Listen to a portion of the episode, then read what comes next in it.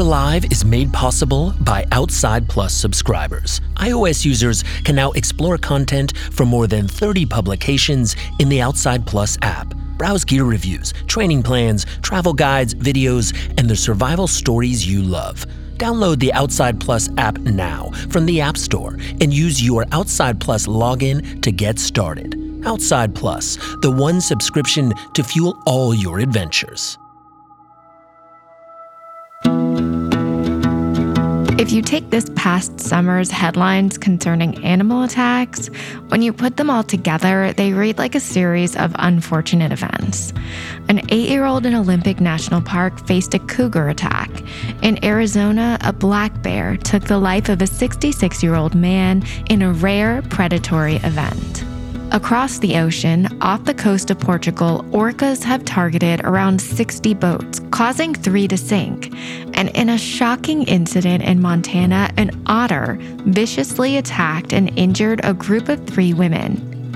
Here at Outside, we can't help but question are the animals sick of us? We reached out to two wildlife biologists to find out. And since we love to talk about bears here at Out Alive, that's mostly where this conversation took us. Dr. Tom Smith is a world renowned bear biologist who studies several species of bear as well as human bear interactions. Tom is a professor at Brigham Young University in Utah.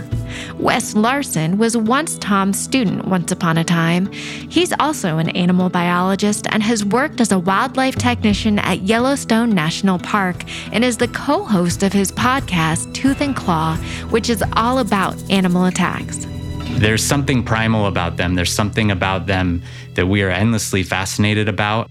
So, the news cycle has been packed with stories of animal attacks over the recent months, and I can't help but wonder has there been an actual uptick in human animal conflicts, or is it a case of increased media attention? I don't think there's been particularly high number of encounters or attacks this year. I do tend to agree with what you just said is that the news becomes more and more sensationalized as people are more connected to their social media and the news and people want to have a story that sets them apart. And everyone's armed with a camera these days too. So there are a lot more that are being recorded which makes for a better story. Tom you specifically study bear attacks. Have you seen a rise in bear aggression over the years? Let's say that there is an actual increase the key component to look at is why. And the consistent thread in the large majority of these, and I've looked at all of them that I that come across my desk, it's people doing wrong things in bear country. So as long as people insist on going into bear country and paying no heed to any of the counsel of the biologists and others that work with them, then you're going to have a continual string of these. And so it's not really an increase in animal attitudes towards people, it's a lack of human attitudes towards animals. So you're saying the animals aren't getting sick of us, but when we encroach into their domain, we may pay the consequences. I think in all the research I've published, and I've had three separate papers on this topic that, that address this, the best predictor of the number of animal attacks is the number of people in animal territory. The more people, the more problems it's not like animals are getting more edgy or I think that's what people go to. Are the grizzlies on a rampage this summer or something? No, there's just more people in grizzly habitat doing the wrong thing. I think, especially since the pandemic, we've seen a lot more people outside recreating, a lot more people using the national parks, using state parks, using these areas where they're at a higher chance of encountering uh, one of these animals that might have a negative interaction with the person. And and I do think the news loves to spin those as, oh, the like the bears are on a rampage right now, or sharks are attacking people at a higher frequency because of these factors. But when really it is just what Tom mentioned that it's just there's more people out there. And so you're bound to have a few more encounters. Personally, I think it's on us then to adjust for that, to prepare better for those kind of encounters rather than blame animals that have just simply been doing what they've always been doing. What are the implications of the media pinning blame on the wildlife and glossing over all the human decision making that leads to these attacks? So here's the issue, really, for me. I see the headlines we need fewer bears in the Yellowstone ecosystem. No, what we need is fewer people doing wrong things in bear habitats. That's what we need because as long as people insist on doing the wrong things, All you need is one bear, just one, because eventually that one bear is going to run into those people, and bears do what bears do, which is when, like this last one, killed west of Yellowstone. The incident Tom is referring to happened in July and involved a woman either hiking or trail running alone eight miles from the trailhead without firearms or bear spray. The grizzly just this past week was caught and euthanized. That woman, I, you know, tragic thing. But if you insist on running in bear country by yourself with no deterrence in the morning or late in the evening, your time is going to run out. And then what, what, what's the press do? They go after the bears. I, would like to see them go after these people. And it's not out of disrespect, but it's like, come on, I've noticed a few incidents where human attitudes towards animals actually have an impact on legislation.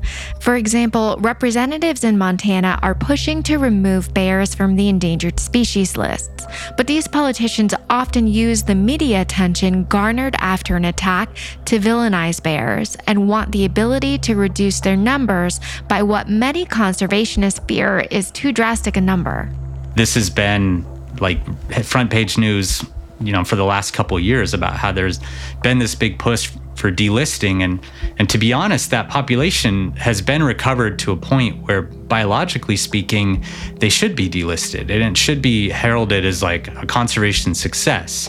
This should be something we're celebrating that we've restored that population to a number where they can be delisted and they can be managed by the states.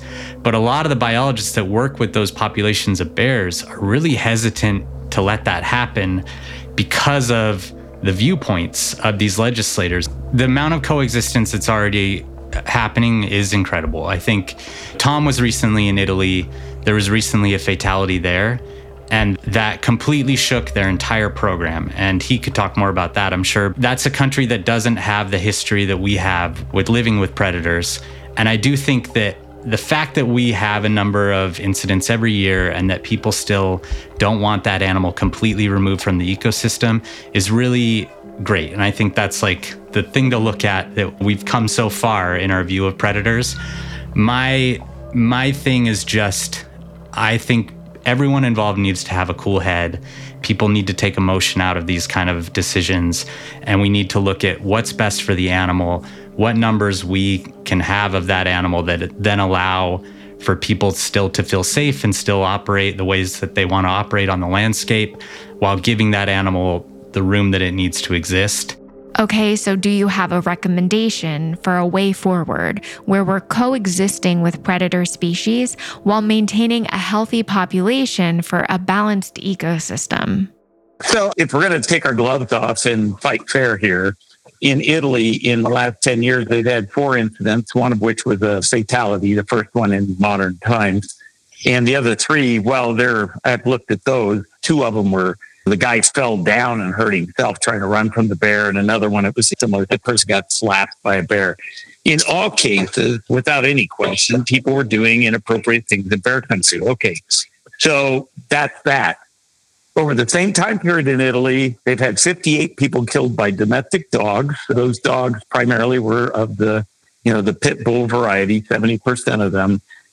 Do I see people out on the streets with placards saying, stop dog breeding, stop dog ownership? No. And it goes right back to what Wes was saying is that there's this inordinate fear of predators. So on one hand, we've got these basically tame wolves living in our houses and they're killing people. No, that's okay. But you have one bear do one thing on the landscape to somebody who's clearly not listening to the voices that are out there at the trailheads and everywhere else. And we're going to go after bears. Like I said, let's fight fair here. I just don't see it. And I think Wes has got a more measured tone than I do. That's good on him, but I am just irritated with the whole thing. It's one other one that I threw at him. They said they started sputtering about. I said, here's another statistic 47,000 people last year were injured by shopping carts in the United States with several deaths, and those were children. Where are the picketers for that? How come we're not getting rid of the, the torturous devices that are killing people? It's ridiculous. Yeah. This is why I defer to Tom. He can always say it better than I can. Wes is good cop, I'm bad cop. That's the difference. I, I'm getting old enough in my career. I don't really care. But let's be fair here. Really, for these poor bears that, sorry, they were here first. I'm from Montana. I grew up in Montana. Grizzly bears were always part of the landscape here. And in my mind, that's one of the things that makes a place like Montana so special is that we have those animals on the landscape that you can't simply go out and recreate without having to think about it, without having to plan and prepare for a potential encounter with the grizzly bear. And that's what makes it special.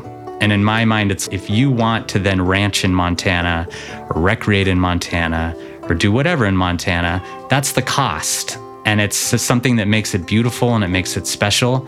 And if that's not something you're willing to deal with, then live in Nebraska or live in Colorado or live somewhere where grizzlies aren't on the on the landscape because I do think it's important to have them around. So maybe we have to have a law. You do not enter bear country without a deterrent. Just don't. It's a bad idea. By deterrent, Tom is referring to mainly bear spray. The same preparation applies to any backcountry scenario, whether you're recreating in bear country or not. Awareness of who you're sharing the land with can help keep you and the animals safe. That's my number one thing is you have no business being in bear country without a way to tell a bear no. Personally, in bear country, I would outlaw trail running and mountain biking right now. They're the largest groups involved in bear encounters on those trails. Why? They're moving fast, they're moving silent. The bear doesn't have a chance. And then they get injured and the news is all up at arm. It's like not wearing a seatbelt, having a wreck, getting hurt, and then trying to sue, you know, somebody because you got hurt. Come on, you have to take some responsibility. Something Tom told me once that really sat with me was like, that he doesn't like giving control to the animal. And I really agree with that. And deterrent gives you that option of keeping that control and being able to dictate how that encounter ends. I just want to echo what he's saying that having a deterrent, having some way to keep the control of the situation is really the way to go.